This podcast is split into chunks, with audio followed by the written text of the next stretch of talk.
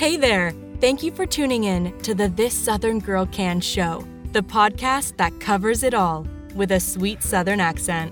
Your host, Amber, is a successful YouTuber and published author who teaches others to craft, cook, run a business, and balance a hectic lifestyle. Check her out on Facebook, YouTube, and all other forms of social media under the same name as this podcast, This Southern Girl Can. You can also check out her website at www.thissoutherngrillcan.com. And now, here's Amber.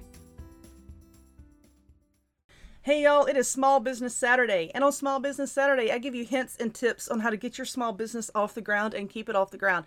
So today, I want to talk to you about overspending on your business, and you can do that. You can overspend, especially the small businesses that I'm talking to is mostly crafters. You know, people that make things by hand, throw it up on their websites, throw it on Etsy. Y'all know I don't like Etsy. I try to steer you away from Etsy, but people that sell things like that. And it is incredibly easy to overspend. Now, let's say that you have a certain project that you want to make. You have this, let's use a wreath, okay? You have an idea for your wreath in your head, and you go to the store and you buy your supplies. Uh-oh, you bought more than what you needed, but yet you don't have enough to make another one. Should you go buy more supplies? No, don't do that.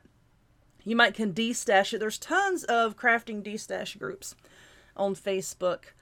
So usually you can get rid of it, but when you are cranking out wreaths on a continuous basis and you don't want to make the same one over and over and over, and then you buy 2 rolls of ribbon and you only use 1.5, and you really don't have enough of that ribbon to really do anything else, and you're stuck with all this stuff. It fills up your craft room, it fills up storage, it fills up your business. And I've done this myself. I've done it plenty of times when you see something that is a good price and you're like, oh, I'm going to make something with that and I can sell it. And then you buy all the stuff because it's a good price. I'm not talking about holiday items, okay? Buy all the holiday items you want on clearance because that's going to do you some justice, okay? I'm talking about when stores have their clearances and their sales. I see a lot of people in crochet groups. Now, I have a lot of yarn, but I see people on there buying yarn when it goes on sale or goes on clearance, and then this is not good, and I don't want you to do this, and I'll tell you why in a second. And then they have to have some place to store it, right? Well, maybe you don't live in a huge house and you don't have that much storage space. People are getting like these vacuum garment bags. You know, put your clothes in it, hook up your vacuum cleaner, and then it sucks all the air out of it, makes it flat. Well, they're storing their yarn in that. Why should you not do it? Because I don't care what kind of yarn you buy, there is moisture in that yarn. It might feel dry to you, but there is moisture. When you take all of that yarn and you cram it into one of those bags and you suck out all the air, and then let's say you go get it back a few months later, there's going to be mildew in the center of it. Believe me, I know. There are lots of other people out there that have done that and say, oh, my yarn is ruined. Well, you know, I had to learn the hard way. So that's why I tell everybody to not do that. Now, I have the storage space for my yarn, okay? So I don't have it all cramped up where air can't get to it.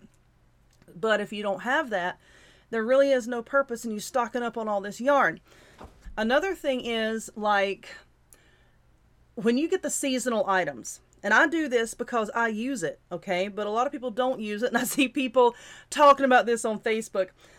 The day after Christmas at Walmart, I swoop in and I buy so much stuff. I do that for pretty much all of the holidays because then I can use it the following year in my videos, and it's a lot cheaper, you know, than having to run to the store and buy things brand new, not on clearance, full price all the time, because that's how I work. And I have the storage space for it, and I use it in the videos. I make it, and then, you know, I either give the item away or take it apart, chunk it, you know, whatever.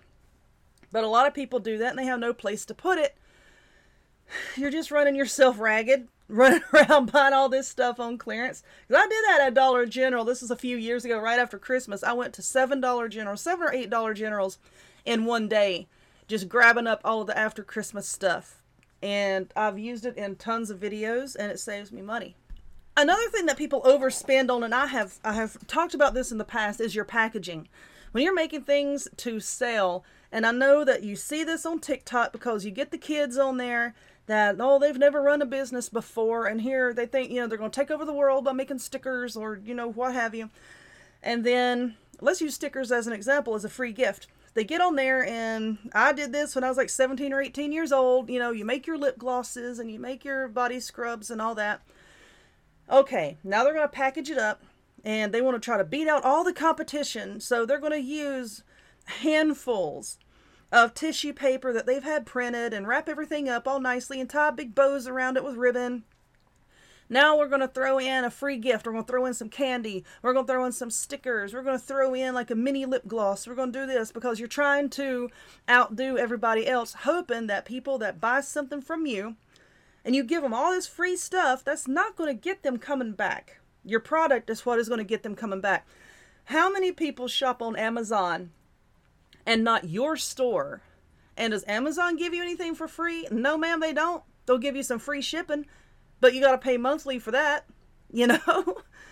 If that's what you want to do, then by all means do it. But if you buy a lip gloss from Chanel, or if you buy something from Gucci, do they send you all kinds of free stuff and handfuls of candy and this, that? No, they don't. You need to dial back on doing that.